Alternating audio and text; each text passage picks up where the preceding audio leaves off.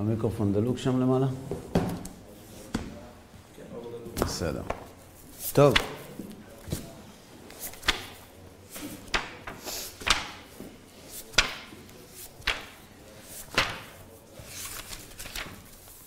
אנחנו לומדים כדרכנו מדי יום שני בהקדמה לספר איוב. בפרק הקודם עסקנו במערכה השלישית, אבל לא הספקנו לומר מה השיב איוב לחבריו. כלומר, אחרי שהם נכשלו בניסיון להסביר את צדיק ורע לו, שלא רע לו, ולאחר שהם ניסו להסביר שרשע וטוב לו, לא טוב לו, הם ניסו ניסיון אחרון נואש לשכנע את איוב בצדקתם, באמירה שאכן הקדוש ברוך הוא צריך לתת שכר לצדיקים ועונש לרשעים. מוכרח שכך יהיה. אז מדוע לא רואים את זה? זה בגלל שיש כל מיני מפריעים שלא מאפשרים לאלוה לנהל את העולם כפי שהמוסר מחייב, הצדק. את זה למדנו בשיעור הקודם. מה היו הטענות שלהם? הטענה של אליפז הייתה שאם האלוה היה נותן שכר לצדיק ועונש לרשע במיידי, כמו שאומרים, לא היה מקום לעבודה, לא הייתה בחירה. חייבת להיות בחירה לאדם כדי שיקבל שכר או עונש, לכן אין מה לעשות והשכר יהיה משולם כנראה לעתיד לבוא. זו דעתו של אליפז. בלדד השוחי, יש לו דעה נוספת, והוא אומר, אתה יודע מדוע לפעמים לצדיק רע ולרשע טוב? כי יש מזל, יש מערכה, יש גרמי שמיים שמשפיעים על חיי האדם בלי כל קשר לצדקותו או רשעותו, כפי שלמדנו בגמרא בכמה מקומות, בני חיי ומזוני למשל, אמר רבא, לאו בזכותה תליה מילתא אלא במזלה. המשמעות של המשפט הזה היא חריפה מאוד. כלומר, אם הדברים האלה מורידים אותם לעולם המעשה, כל שאלת צדיק ורע לא אמורה להתבטל. מה זאת אומרת, למה לצדיק רע? פשוט. כי, כי הטוב והרע לא תלויים במעשים של האדם, הם תלויים במזל. לאו בזכותה תליה מילתא. וזה מה שמנסה לומר בלדד, שלפעמים הצדיק נולד במערכה רעה, והרשע נולד במערכה טובה. עד שמזל מולדם יחייב להם עוני או הצלחה, ואי אפשר להשם לשנות טבע העולם בשביל איש פרטי. הקדוש ברוך הוא בשביל בן אדם אחד לא ישנה את העולם. ושניהם יאמרו, זאת אומרת, הצגנו את טענתו של אליפז על הבחירה, את טענתו של בלדד על המזל, ושניהם יאמרו, אבל אל תדאג. מה שיקצר השם בשכר הצדיקים ובעונש הרשעים בעולם הזה, קח אוויר, קח נשימה ארוכה, בסוף יבוא חשבון. עתיד השם למלאות שכר לזה ועונש לזה, כפלי כפליים. בעולם הנצחי. כמו שאומרים הילדים, חכה חכה. שאם אין עבודה ובחירה, ששם אין עבודה ובחירה, ושם אין מזל ומערכה. זאת אומרת, הניסיון האחרון היה לומר שבעצם יש מפריעים שאתה צודק, אתה היית צריך לקבל שכר, והרשעים צריכים לקבל עונש, הכל אמת, רק יש כמה בעיות בדרך שבגללם הקדוש ברוך הוא מסדר את העניינים בעולם הבא. זו תשובה שבדרך כלל אנחנו מרבים לשמוע, נכון? אין, זה הכל עתיד לבוא והכל... אה, מה? מה ההבדל בין התשובה הזאת לתשובה שהכל העולם הבא? מה זאת אומרת? שהשכר הוא בעולם הבא והעונש הוא בעולם הבא. זה נכון, אבל איוב טען, זה שהקדוש ברוך הוא נותן שכר לעולם הבא, זה, זה לא מפריע לו לתת שכר גם בעולם הזה, כאילו, מה הבעיה? ראוי שהצדיק יתוגמל לא רק בעולם הבא, גם בעולם הזה. אז אומרים, תשמע, יש בעיות, אבל אל תדאג, בסוף מקבלים משכורת. זה מה שמנסים לומר לו. זה הקטנה. אה? זה כמו הקטנה של הכוח של הקדוש ברוך הוא. לכאורה. כשאומרים שיש מפריעים זה סוג של הקטנה, נכון. אבל ככה זה, זה טבע העולם, והקדוש ברוך הוא לא י, י, י, יבצע ניתוחים מעמיקים בגלל בן אדם אחד. יש תקלות בדרך, ככה הם מנסים לומר.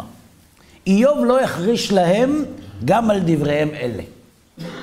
אשר לשווא ירבו רפואות, וישב להם דברים נכוחים. מי כותב שהדברים שהשיב איוב הם נכוחים?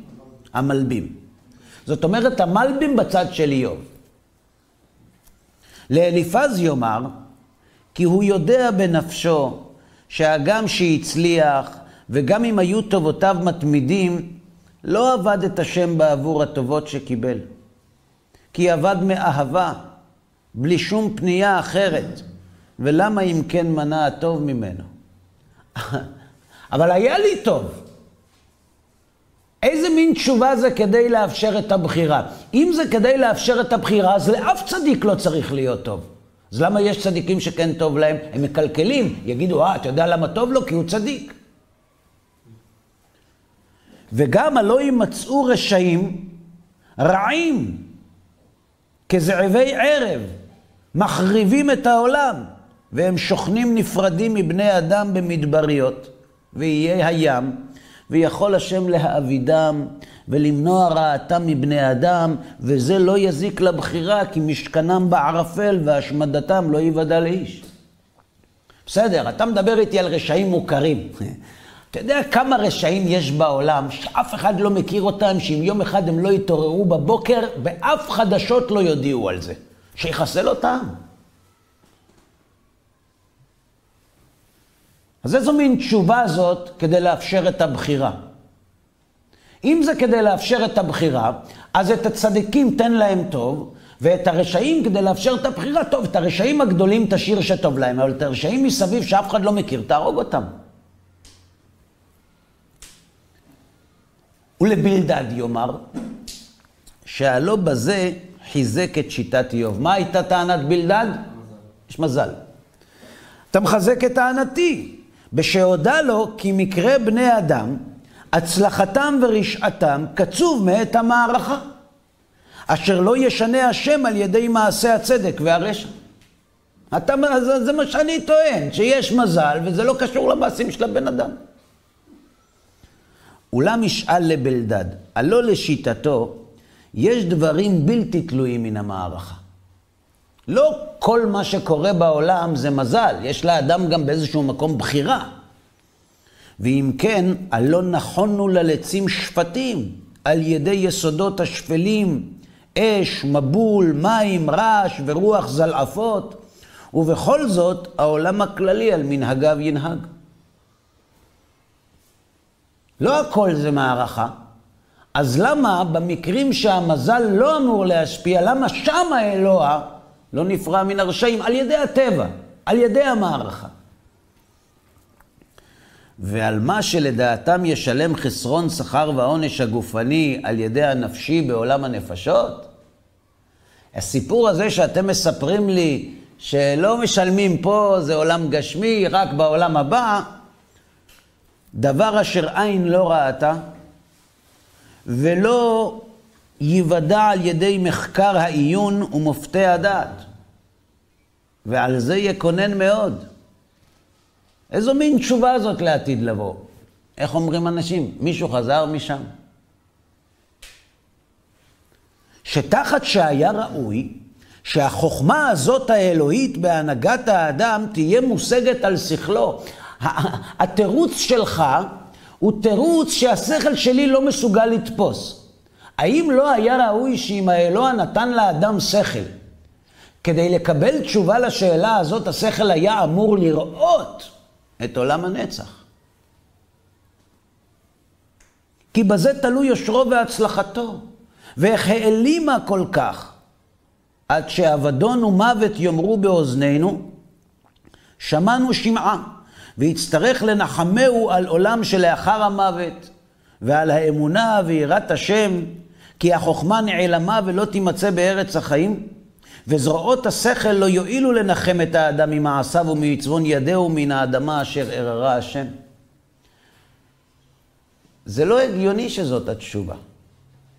איך יכול להיות שהתשובה לשאלה הכל כך קשה, שהרמב"ן כותב שהיא האחראית לרבים ביותר שעזבו את האמונה, התשובה עליה תהיה, שמע, אנחנו לא מבינים, אבל בעתיד אולי, אם ירצה השם.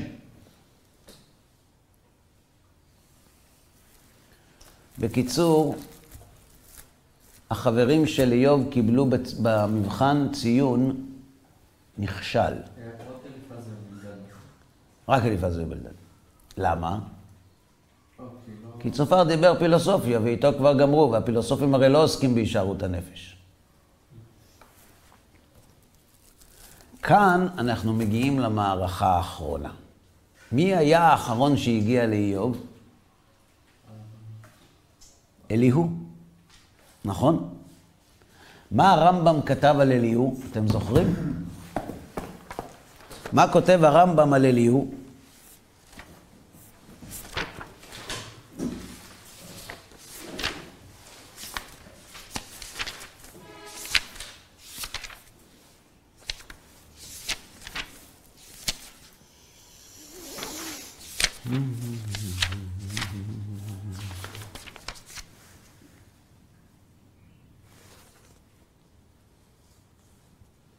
והעניין אשר הוסיפו אליהו ולא הזכירו אחד מהם, הוא אשר המשילו, המשילו בהמלצת מלאך, כי הדבר הנראה הידוע שהאדם יחלה, אז אה, אם היה לו מלאך שיליץ בעדו, איזה מלאך מתקבל את המלצתו ויחיה ממפלתו וינצל אותו חולה ויחזור למצבו הטוב ביותר, אבל לא יתמיד זה.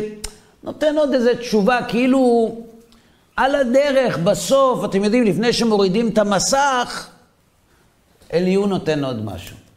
המלבים טוען שהתשובה של אליהו היא התשובה. המתווכח האחרון, הוא גילה לו אמיתת הסיבה, מה שיהיה עניין ייסוריו.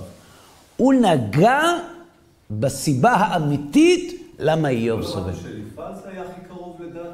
זה נכון. זה ככה כותב הרמב"ם.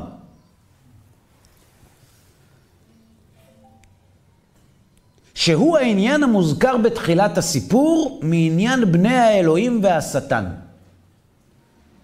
שהיה עניין ניסיון. אתה יודע למה אתה סובל? זה ניסיון.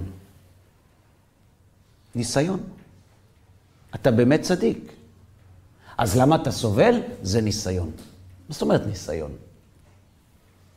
והגם שאיוב עבד את השם מאהבה, ועמד בניסיון העושר, לעבוד את השם בלי שום פנייה אל העושר, שלא על מנת לקבל פרס, אליהו המתווכח האחרון, הוא גילה לו בסוף מענהו וחותם ויכוחו, הסיבה האמיתית מעניין איסוריו, שהיה עניין ניסיון. וככל מה שבא בסיפור הנזכר בתחילת הספר מעניין השטן שבא להתייצב על השם, שהגם שאיוב עבד את השם מאהבה ולא פנה מעבודתו אל פנייה אחרת ועמד בניסיון העושר, רצה השם לנסותו גם בניסיון העוני, אם לא יית מיני דרך, מיני דרך אשוריו, גם בעת תמצאנה אותו רעות רבות וצרות. שאז ייבחן בשני הצדדים, ויהיה כבני אלוהים אשר יתרוממו מן הבשר. גם העושר וגם העוני. גם מתוך טוב לבב וגם מתוך אה, צער ומצוק. רק שהנושא הזה הוא מאוד מאוד בעייתי. איך אני יודע שהוא בעייתי? בגלל הרמב"ם. הרמב"ם כותב, פרק כ"ד, מורה נבוכים חלק ג', גם עניין הניסיון קשה מאוד, זה לא אני אומר קשה מאוד, זה הרמב"ם. ולא סתם קשה, והוא מן הקשיים החמורים שבתורה. זאת אומרת, אחד הקשיים הכי גדולים בתורה זה סוגיית הניסיון. זה לא, לא בקשר לאיום. באופן כללי. למה הקדוש ברוך הוא מנסה את האדם? לאיזו מטרה? לא כתוב. בתחילת איוב שהאלוקים ניסה את ה- את את איוב? לא, לא כתוב ניסה. ניסה זה תמר. איש היה בארץ עוץ איוב שמו. והיה האיש ההוא איש תם וישר וירא אלוהים ושר מרע. נכון? היו לו שבעה בנים, שלוש בנות. היה מקריב שם חטאו בניו, נכון? ויהי היום, ויבואו בני האלוהים להתייצב על השם, ויתייצב גם השטן בתוכם. אומר השם לשטן, אי מזה ומאין תבוא? אומר, משוט בארץ ומהתהלך בה.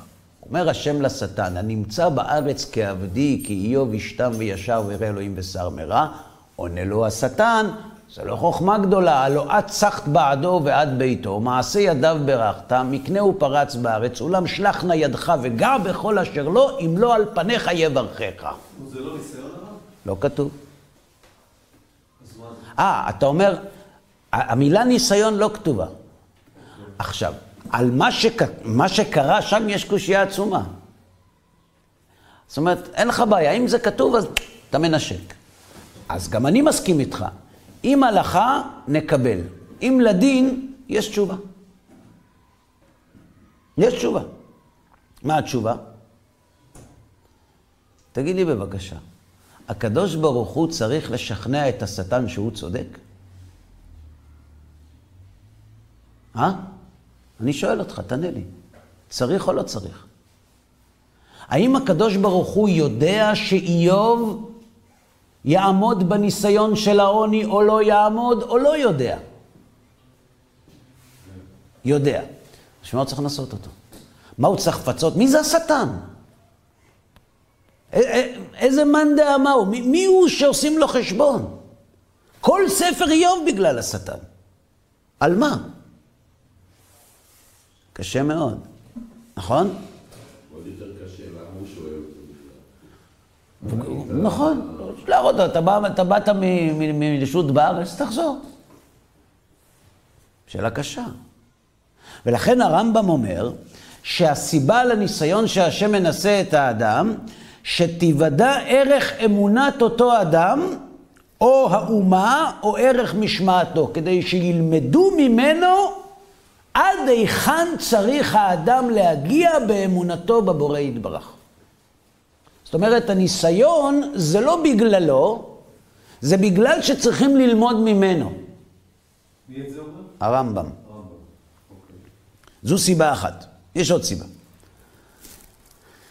אבל את זה כבר למדנו. אני מבקש ללמוד איתכם היום דבר חדש. שאם נבין אותו לעומקו,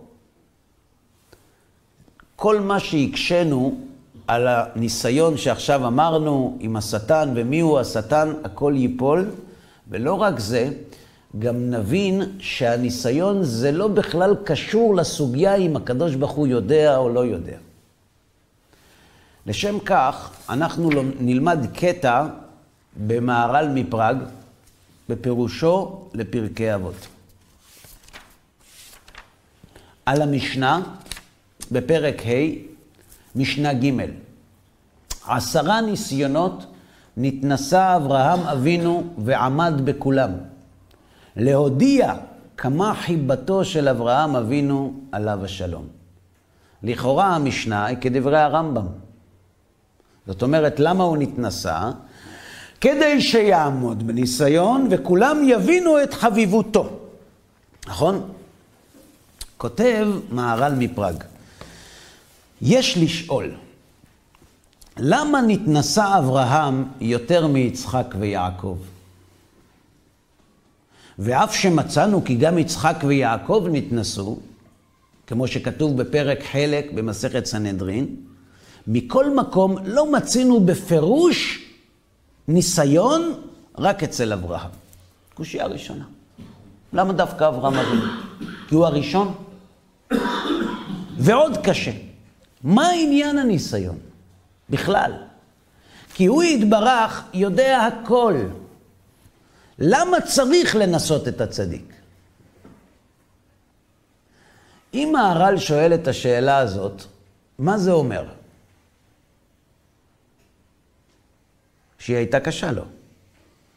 זאת אומרת שהשאלה הזאת היא שאלה שעולה בראשו של כל אדם ללא הבדל במדרגתו הרוחנית. לאיזו מטרה האלוה מנסה את האדם. יש לך לדעת. כי עניין, כי הניסיון שהקדוש ברוך הוא מנסה את הצדיק, זה לא בשביל לדעת אם הוא צדיק. מה פתאום? כדי שיהיה נמצא צדקתו בפועל נגלה, ולא שיהיה צדיק נסתר. זה עוד לא מובן. ולא היה ראוי אברהם לכל המעלות אשר נתן השם יתברך אליו, רק כאשר היה נמצא צדקתו בפועל. זאת אומרת, כל מה שהקדוש ברוך הוא בחר את אברהם, נכון? ומצאת את לב עוונה, כל זה, הבחירה שאברהם יהיה אב המון גויים ומלכים מחלציך ושעם ישראל יצא ממנו, ו... כל זה כדי שהוא יהיה בפועל, צדקתו של אברהם אבינו צריכה לצאת מן הכוח אל הפועל. כלומר, מה זה צדקתו? מעלתו. תכף נראה. ולפיכך נאמר אצל הניסיון, והאלוהים ניסה את אברהם, ולא כתיב והשם ניסה. כי הניסיון הוא שרצה השם יתברך שתהיה ידיעה בצדקתו של אברהם במידת הדין, ולא במידת הרחמים. ואין הידיעה במידת הדין רק כאשר נמצא נגלה בפועל לגמרי. ואז הידיעה בצדקתו הוא במידת הדין. וכאשר הידיעה בצדקתו במידת הדין, דבר זה הוא טוב לו בוודאי. אתה אומר, זה בדין מגיע לו. למה בדין מגיע לו? כי הוא גילה במעשיו שזה מגיע לו. אבל צריך להבין כאן את עומק הדברים. לשם כך, אנחנו נקרא קטע מדבריו של רבי יצחק הוטנר, זכר צדיק לברכה. רבי יצחק הוטנר, בספר פחד יצחק, והוא כותב כך: כתוב בגמרא,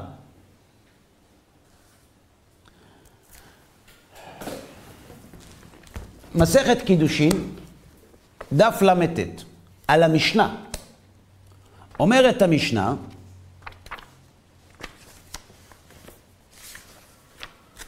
כל העושה מצווה אחת, מטיבים לו ומאריכים לו ימיו, ונוחל את הארץ. וכל שאינו עושה מצווה אחת, אין מטיבים לו ואין מאריכים לו ימיו, ואינו נוחל את הארץ. אומרת הגמרא,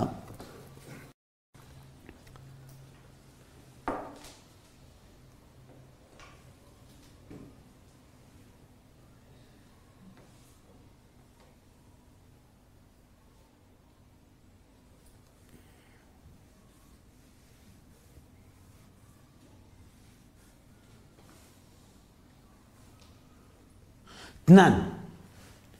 כל העושה מצווה אחת מטיבים לו. עשה אין, לא עשה, לא. זאת אומרת, רק אם הוא עשה מצווה מטיבים לו, ואם הוא לא עשה, לא מטיבים לו, והרי למדנו, אורי מיני, ישב ולא עבר עבירה, נותנים לו שכר כעושה מצווה. אתה רואה שמי שלא חוטא, נותנים לו שכר כאילו עשה מצווה. אז למה אתה אומר רק אם עשה מצווה נותנים לו שכר? גם אם הוא לא עשה עבירה, הוא מקבל שכר. על כך משיבה הגמרא. כגון שבא דבר עבירה לידו וניצול הימנה. פירוש, כדי שהוא יקבל שכר על הימנעות מחטא, הוא צריך שיבוא חטא לידו ויתגבר עליו, ואז הוא מקבל שכר. אבל אם אדם ישב ולא רצח אף אחד כי הוא ישן, הוא לא מקבל על זה שכר. בסדר? על מה זה מבוסס? על גמרא במסכת יומא. הגמרא במסכת יומא בדף פ"ו, הגמרא אומרת כך: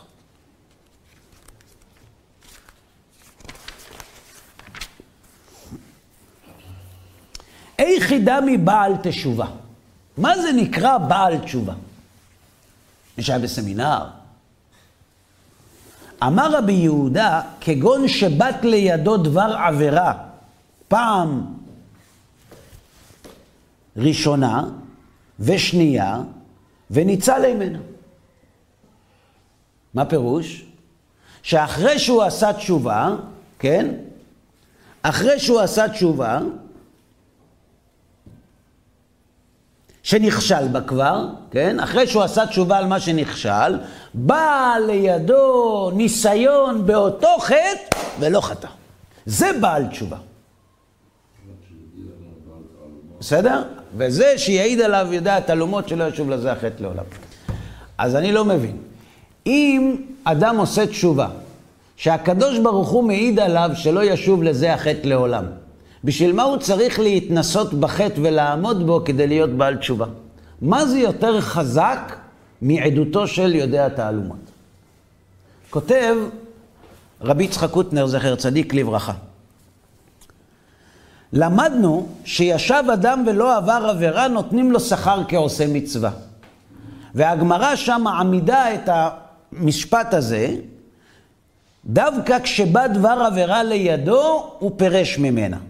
הוא ביאר לנו רבנו יונה בשערי תשובה, שהשכר שהוא מקבל עבור פרישה זו מן העבירה, הוא השכר בעד, על, על איזה מצווה הוא מקבל שכר כאן?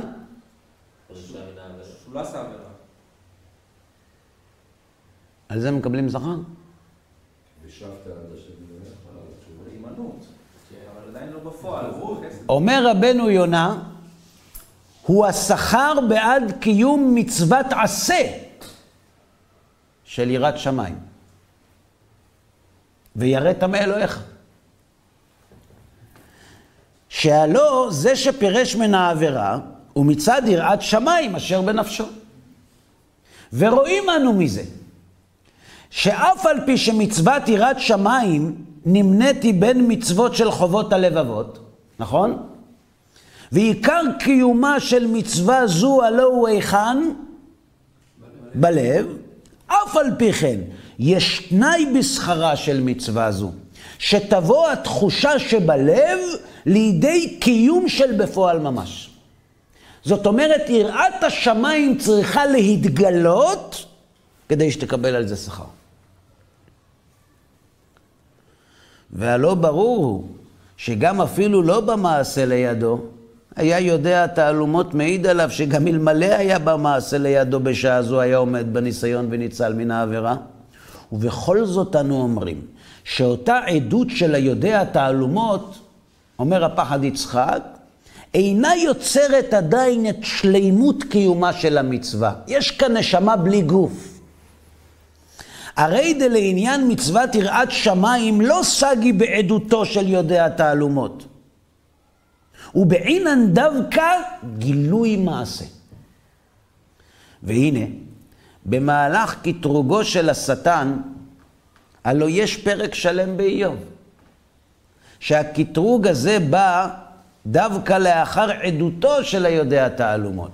אומר הקדוש ברוך הוא, הנמצא בארץ כעבדי כאיוב ישתם וישר ויראה אלוהים ושם מרע, ואז השטן קם. זאת אומרת, מה עורר את השטן להסטין על איוב? עדותו של יודע תעלומות. והלא כן נאמר, ויאמר השם אל השטן, השמת לבך על עבדי איוב, כן כמוהו בכל הארץ, ישתם וישר ויראה אלוהים ושר מרע. הנה היא לפנינו עדותו של יודע תעלומות על כל המעלות הרוממות של עבדי איוב.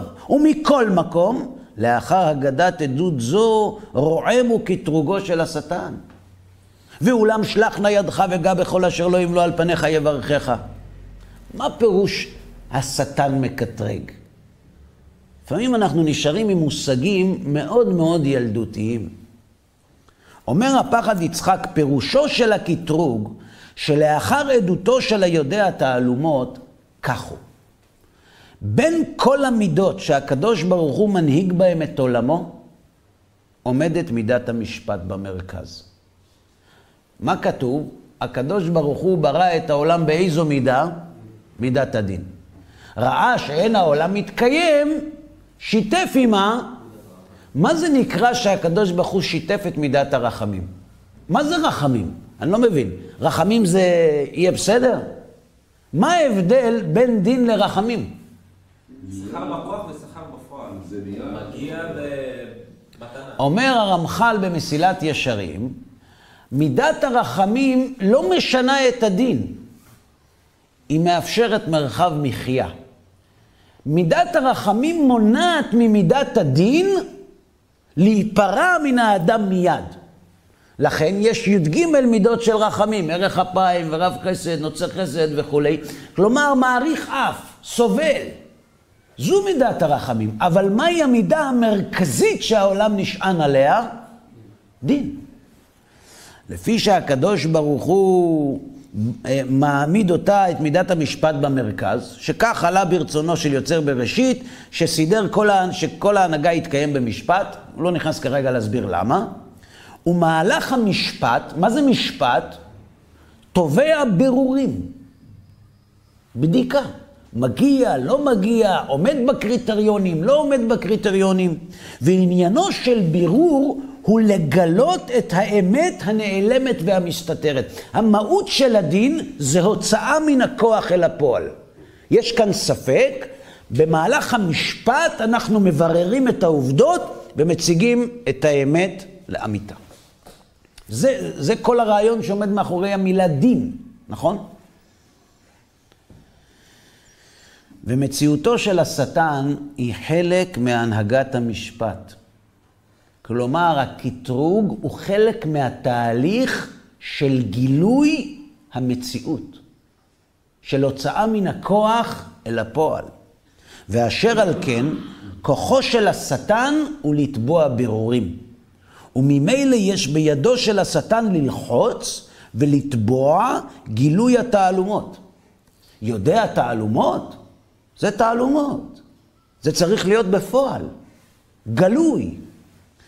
דהיינו ברורים של ניסיונות. הניסיון הוא הגילוי והבירור בבת אחת. והם הם דברי הגמרא, שאפילו במצוות של חובות הלבבות, שפיר יש בקיומם מקום לה בפועל ממש של העובדה המוחשית.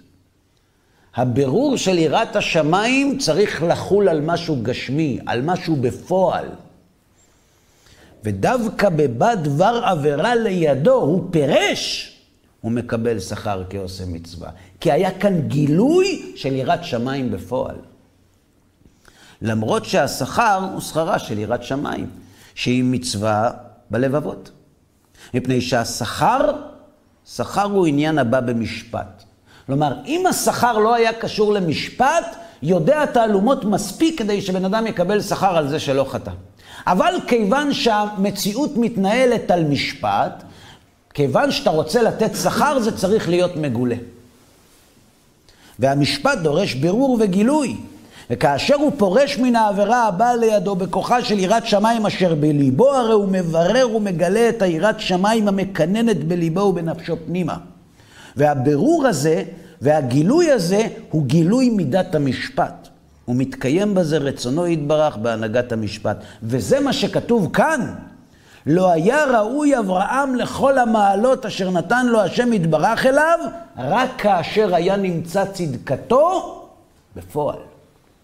זאת אומרת, ברגע שהקדוש ברוך הוא בחר באברהם להעביר את האנושות, את הדרך עד תכליתה הסופית, באותו רגע נגזרו על אברהם ניסיונות. כי כיוון שצריך לתת לו שכר, הוא יעמוד בניסיונות כדי שהשכר יהיה בדין ולא בחסד. צריך להיות איזה צופים בבני אדם או מספיק... לא חובה. לא חובה. ברור עד כאן? נחזור על דברי מהר"ל.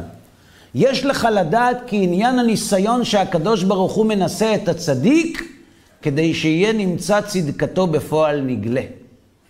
ולא שיהיה צדיק נסתר. ולא היה ראוי אברהם לכל המעלות אשר נתן השם יתברך אליו רק כאשר היה נמצא צדקתו בפועל. ולפי כך נאמר אצל הניסיון, והאלוהים ניסה את אברהם ולא והשם ניסה את אברהם. כי הניסיון הוא שרצה השם יתברך שתהיה הידיעה בצדקתו של אברהם במידת הדין.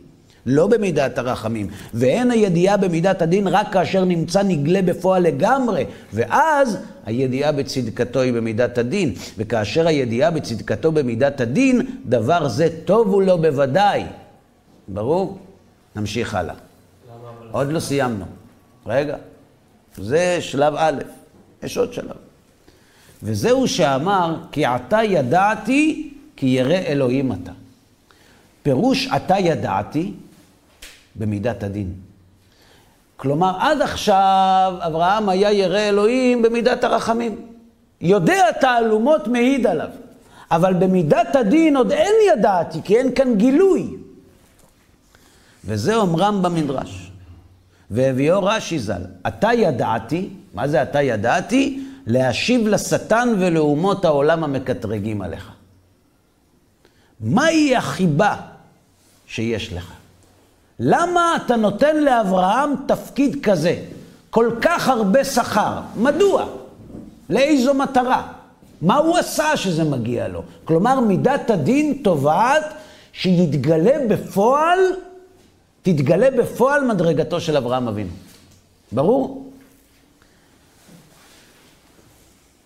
זכרו השטן ואומות העולם, למה? מפני שהשם יתברך מאבד האומות מפני אברהם. כלומר, כשבוחרים באברהם, מאבדים את מי? את שאר האומות. אז יש כאן, לכאורה, דחייה של מישהו מפני מישהו, אז זה צריך להיות דין. צריך להיות כאן בירור, האם הוא ראוי לזה או לא ראוי לזה. מפני שהשם יתברך מאבד האומות מפני אברהם. ולפי כך השטן והאומות מקטרגים במידת הדין. למה, למה דבר זה לאבד את האומות מפני אברהם, והם מקטרגים במידת הדין? זאת אומרת, כל שפע שיורד לאדם ודוחה מישהו אחר וגם אם לא, הוא מעורר דין. למה זה צריך לזכות אחרים? שפע שיורד צריך... אני אומר, גם אם הוא דוחה וגם אם לא. למשל, הבחירה באברהם היא על חשבון אחרים. כן, אבל אם יורד שפע לעולם, יש גם- מספיק לכולם. גם, אמרתי, גם אם לא, למה מגיע לו? אתה, אתה נותן לאדם מתנה, ויש דין בעולם, שיתברר שזה מגיע לו. ועל ידי הניסיון, יש להשיב במידת הדין. כי הניסיון עושה הדבר שיהיה נגלה לגמרי. עד שהדבר נמצא בפועל לגמרי, ודבר שהוא נמצא בפועל לגמרי, יש תשובה גם למידת הדין. בסדר עד כאן? כדי שיהיה קיום לשפע שהקדוש ברוך הוא משפיע על האדם, אין די בכך שמידת הרחמים מעניקה לו את זה. זה צריך להגיע לו בדין. המגיע בדין מקבע שיהיה מה להשיב לשטן ולאומות העולם. זאת אומרת, כיוון שהקדוש ברוך הוא בחר בעם ישראל והבטיח, ואף גם זאת בהיותם בארץ אויביהם לא מאסתים ולא גאלתים לכלותם. זאת אומרת, יש כאן הבטחה שהקדוש ברוך הוא לעולם לא יבטל את בחירת ישראל, צריך שזה יהיה בדין ולא בחסד. כדי שזה יהיה בדין, והאלוהים נישא את אברהם. לכן אנחנו מזכירים תמיד, בזמנים הכי חשובים שלנו, את עקדת יצחק. עקדת יצחק היא הגילוי בפועל של מעלתו של אברהם אבינו, והיא משתיקה את מידת הדין. לכן אנחנו תוקעים בשופר כדי לבלבל את השטן. מה זה לבלבל את השטן? הוא יכול להתבלבל. השופר מעורר בעולם את מה שהעם היהודי קיבל בדין, בזכות עקדת יצחק. ומאחר שעיקר הניסיון הזה להוציא אל פועל הנגלה צדקת הצדיק, היה אברהם בפרט ראוי לניסיון. למה דווקא אברהם מתנשא? כי הדור שהיה בו אברהם כולו תוהו וחושך, שלא היה בהם מציאות. והוא יתברך רצה שיהיה אברהם התחלת אור המציאות בעולם. ובזה שהתנסה אברהם בעשרה ניסיונות ויצא צדקתו לפועל לגמרי, היה אברהם אור המציאות. ולפיכך נתנסה אברהם בעשרה ניסיונות דווקא, כי מאחר שהיה לו לאברהם חיבור אל הדורות שהיו כולם חושך ולא אור, רצה השם יתברך להבדיל ביניהם, שיהיה יוצא אור המציאות של אברהם לפועל. לכך נתנסה. הוא אומר כאן דבר מדהים. כל תהליך של יציאה מן הכוח אל הפועל, ככל שהוא קרוב יותר אל תחילת היציאה, הוא מחובר יותר לדין. אברהם אבינו היה בסוף עשרה דורות שעבדו עבודה זרה, נכון? ואף הוא, אומר הרמב"ם, עבד עמהם. זאת אומרת, לאברהם היה חיבור מסוים אל כל הדורות שעבדו עבודה זרה. ועכשיו הקדוש ברוך הוא בוחר בו להתחיל מציאות חדשה. פה יש קטרוג. מה שונים אלו מאלו? הללו עובדי עבודה זרה והללו עובדי עבודה זרה, מפני מה בחרת באברהם? כדי, אז הקדוש ברוך הוא שהוא יודע תעלומות, אז הוא מכיר את אברהם. אבל כיוון שמידת הדין תובעת את שלה, אברהם מוציא מן הכוח, המוציא מן הכוח אל הפועל הראשון, מוציא מן הכוח אל הפועל בעצמו את מעלתו, כדי שהבחירה של בניו לתמיד תהיה מוצדקת בדין ולא רק בחסד.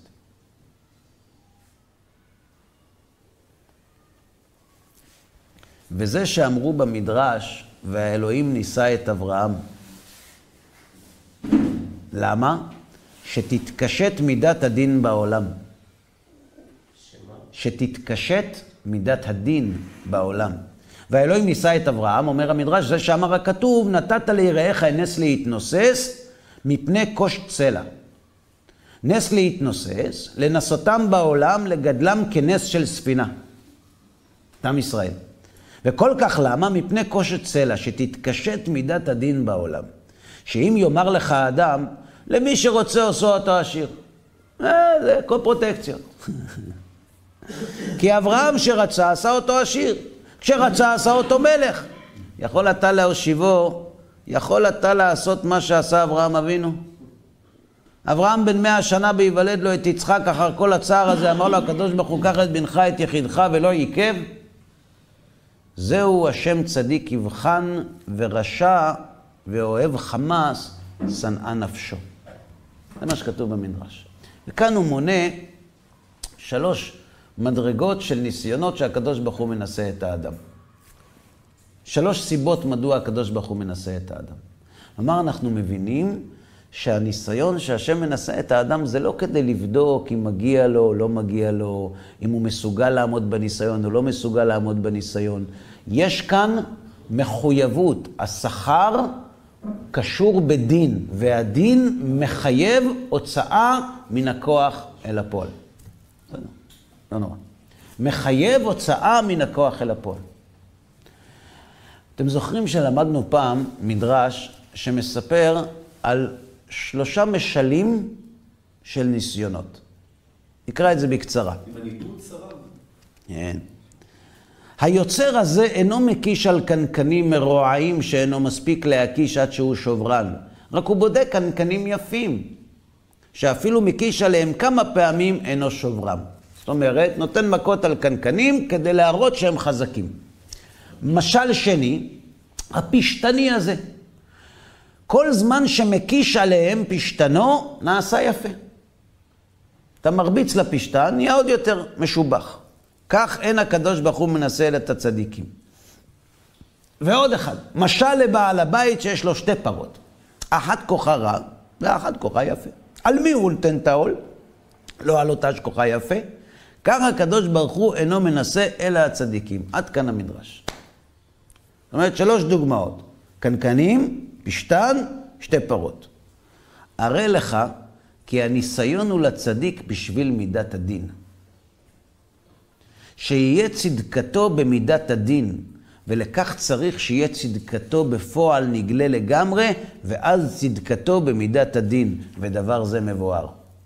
איך? פירוש המדרש.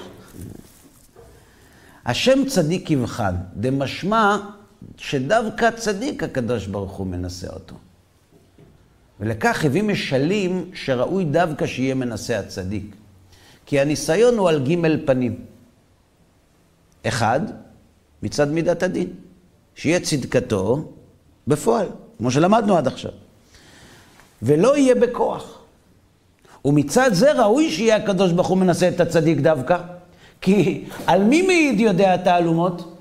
על הצדיק. ועדות יודע תעלומות מחייבת את מידת הדין לדרוש ברור שמוציאה מן הכוח אל הפועל את צדקת הצדיק. אז את מי הקדוש ברוך הוא בודק? את הצדיקים. ואם יש בו צדקות מעט, אי אפשר שיוציא צדקתו יותר אל הפועל, הוא לא צדיק. ולכך מדמה אותו ליוצר שמקיש על קנקנים. בסדר? ויש עוד ניסיון, אני מקצר, ויש עוד ניסיון שהקדוש ברוך הוא מנסה את הצדיק, שמביא עליו איסורים של אהבה, זה לא כשיטת הרמב"ם, בסדר? למרק אותו על ידי ייסורים, לזכך נפשו, והם נקראים איסורים של אהבה. וגם זה לא שייך רק בצדיק. שהשם יתברך חפץ לזכך את נפשו כמו שהתבהר בעניין איסורים של אהבה בספר נתיבות עולם. ולכך מביא ראיה מן הפשתני. שאינו קוטש רק הפשתן שהוא יפה, מפני שהוא מכה נעשה לבן וצח. וכך באין איסורין על הצדיק, כפני שנעשה נפשו זכה וטהורה. בסדר? על זה הוא אומר שצריך להבין את המשל הזה, כי הוא נכבד מאוד. אז אולי בהזדמנות. מה, חטאי העבר? לא, לא, לא, לא, לא, לזכך את נפשו. לא. צריך להבין את זה. להקנות לו זכויות? אה? על הפשטן, כמו שאתה מכיר. לא, אבל מבחינת הרעיון זה... לשון הרמב"ם כך היא.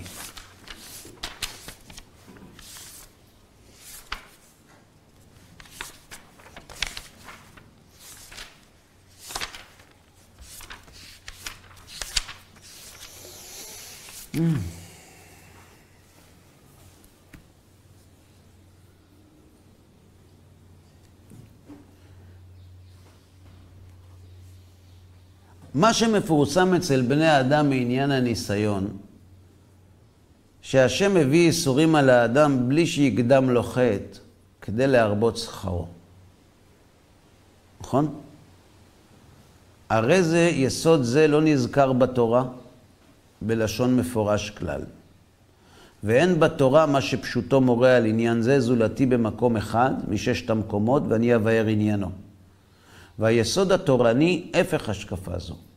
והוא, אומרו יתעלה אל אמונה ואין עוול. וגם לא כל החכמים סוברים השקפה זו ההמונית. לפי שכבר אמרו, אין מיתה בלא חטא ואין איסורים בלא עוון. וזוהי השקפה שראוי להיות הדעה של כל תורני בעל שכל. לא שייחס עוול להשם יתעלה מכך, כדי שיקבע בליבו זכות ראובן מן החטאים ותמותו, ושאינו חייב מה שאירע בו. בסדר? זה הרמב"ם. אבל, לכן הוא אומר, זה משל נכבד מאוד, בהזדמנות נביא ספר נתיבות עולם, ונלמד את זה לעומק, ואז נראה אם יש סתירה בין הרמב"ם למהר"ל. הוא מביא עוד משל, למי שיש לו שתי פרות.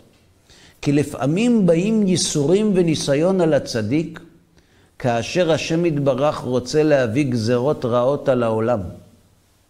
והוא מביא על הצדיק שהוא סובל הגזרה בשביל כל העולם. כמו שמצאנו אצל יחזקאל, שכב על צדך הימנית ונשאת עוון ישראל. וזה שמדמה לשתי פרות, שנותן העול על הפרה שכוחה יפה. וכך, כאשר רוצה הקדוש ברוך הוא להביא עול גזירתו בשביל חטא שהוא בעולם, מביא הקדוש ברוך הוא על הטובים שהם יכולים לעמוד בגזירתו יתברך ובעולו. הרי לך מבואר עניין הניסיון שהקדוש ברוך הוא היה מנסה את אברהם בעשרה ניסיונות. אומר המלבין, המתווכח האחרון גילה לו אמיתת הסיבה מה שהיה עניין ייסוריו, שהוא עניין המוזכר בתחילת הסיפור מעניין בני האלוהים והשטן. שהיה עניין ניסיון. הופה, ניסיון עכשיו זה כבר משהו אחר לגמרי. זה לא לדעת או לא לדעת, זה בכלל לא נמצא שם. זה להוציא לפועל את שכרו של איוב. והגם שאיוב עבד את השם מאהבה, הוא היה צדיק, ועמד בניסיון העושר, לעבוד את השם בלי שום פנייה אל העושר. זאת אומרת, היה כאן גילוי בפועל של צדקותו של איוב. אבל הגילוי לא היה שלם. ואליהו המתווכח, אהרון גילה לו בסוף מענהו וחותם ויכוחו, הסיבה האמיתית מעניין ייסוריו שהיה עניין ניסיון, ושכל מה שבא בסיפור הנזכר בתחילת הספר מעניין השטן שבא להתייצב על השם, שהגם שאיוב עבד את השם מאהבה ולא פנה בעבודתו אל פנייה אחרת ועמד בניסיון העושר, רצה השם לנסותו גם בניסיון העוני. למה? כי אם הקדוש ברוך הוא רוצה שתתמיד ברכתו של איוב ומידת הדין לא תוכל לקטרג, צריך איוב להתנסות גם בניסיון העוני. לא. אה? אצל אברהם לא מצאנו את שהניסיון היה גם ככה וגם ככה. בוודאי, בעוני? בוודאי. הקדוש ברוך הוא מבטיח לו את הארץ ואומר לו רד למצרים? בוודאי. אם לא יט מיני דרך אשוריו גם בעת תמצאנה אותו רעות רבות וצרות, שאז ייבחן בשני הצדדים, ויהיה כבני האלוהים אשר יתרוממו מן הבשר.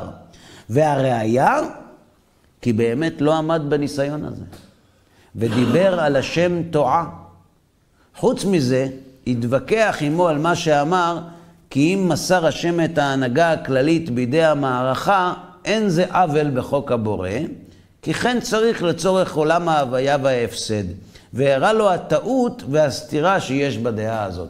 זאת אומרת, הטענה שאיוב אומר שהקדוש ברוך הוא מסר את הגורל בידי המזלות, וזה לא כביכול חיסרון חס ושלום בבורא, הסביר לו אליהו כמה שווא יש בטענה הזאת. גם הראה לו סכלותו במה שילך אל אל במשפט ללמדו דעת באיזה אופן יעניש את הרשעים, והתווכח עמו על כל זה באורך, וגם ברר לו כי השם ברא את האדם באופן שטבע השכר והעונש רצוף באדם עצמו. וכשמגיע רע לצדיק וטוב לרשע, איוולת אדם סילפה דרכו ולא שמר חוק טבע יצירתו, כי הוא נברא לזה לעשות משפט בעושי עוול ולהשמידם ולרומם קרני צדיק. ובשלא נמצא משפט זה בין בני אדם, למה על השם יזעף ליבם, והם פשעו בנפשם עד שיתגבר הרע על הטוב, הפך מטבע הבריאה שנבראו לשמור הצדק הנימוסי ולעשות משפט לעשוקים ולבאר כל עושי רשעה. על פי בעל הסולם, דברי המלבים מאוד ברורים. אומר לו אליהו לאיוב, דע לך, הטוב והרע זה הכל באדם. הקדוש ברוך הוא הטביע באדם את המנגנון שיקבע אם יהיה טוב או רע. רצון לקבל או רצון להשפיע. כשהאנושות נוסעת על הבורר של רצון לקבל, יהיה רע בעולם. כי כולם רוצים לקחת, אז בסוף מישהו מפסיד, ורע לו. אבל כשכולם רוצים לתת, אז טוב. אז אתה החרבת את העולם, השתמשת עם הרצון כדי לקבל, ועכשיו יש לך טענות, למה רע? תהפוך. ועל מה שהתלונן איוב, שהשם העלים החוכמה מבני אדם, ולא שם בטבעו שיוכל להשיג השגות מה שאחר הטבע, על הישארות הנפש, אשר אין לחוש מבוא בהם, השיב לו שהשם לא עזב את האדם גם בדבר זה. מה אתה אומר? מישהו חזר משם? מי יודע מה קורה שם? תקשיב, אפשר. אפשר.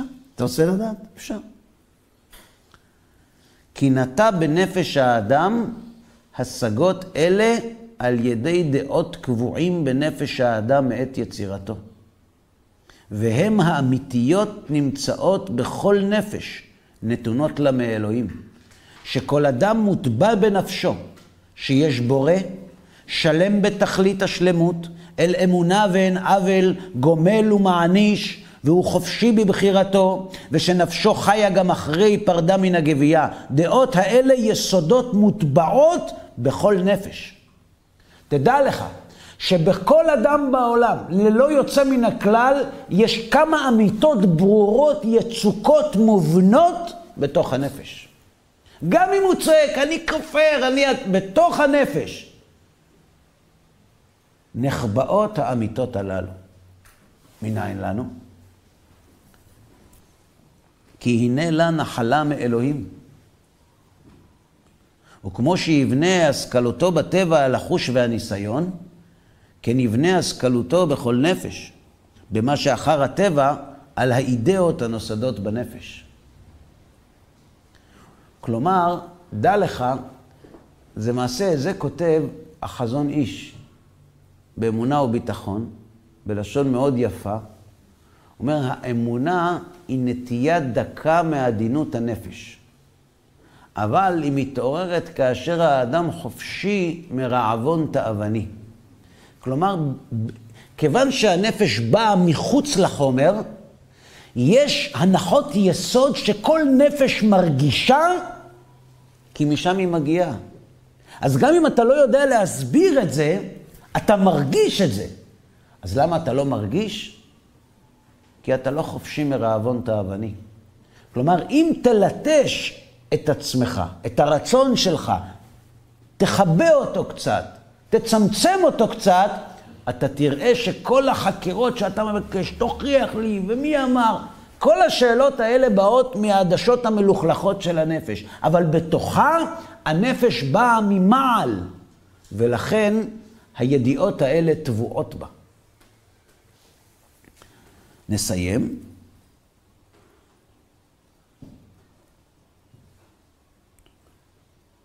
ובסוף מענהו הראה לו באורך, כי קצרה יד שכלו להשיג השגה שלמה גם בחוכמת הטבע.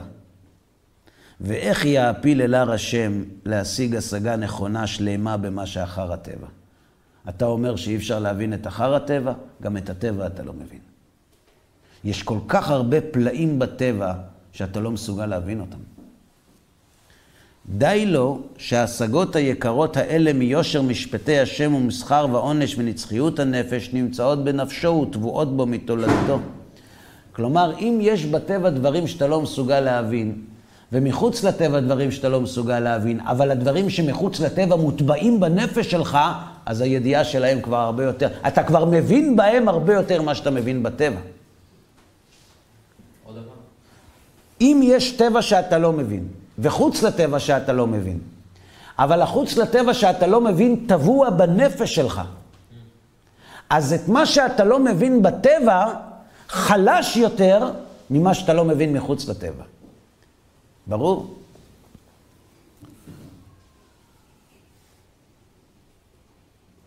וחוץ מזה, תלווה אליו לפעמים הודאה אלוהית בחלום ובמחזה.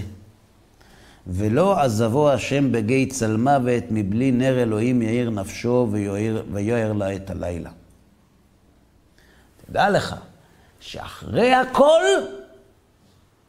אתה גם יכול לפגוש את השם. ותשלום הוויכוח על אז הכריע השם בעצמו. על ידי שנגלה אליו מן הסערה. ברגע שאיוב הבין שיש דרך, שאם הקדוש ברוך הוא מתגלה לאדם, אז הוא מתעניין בבני אדם.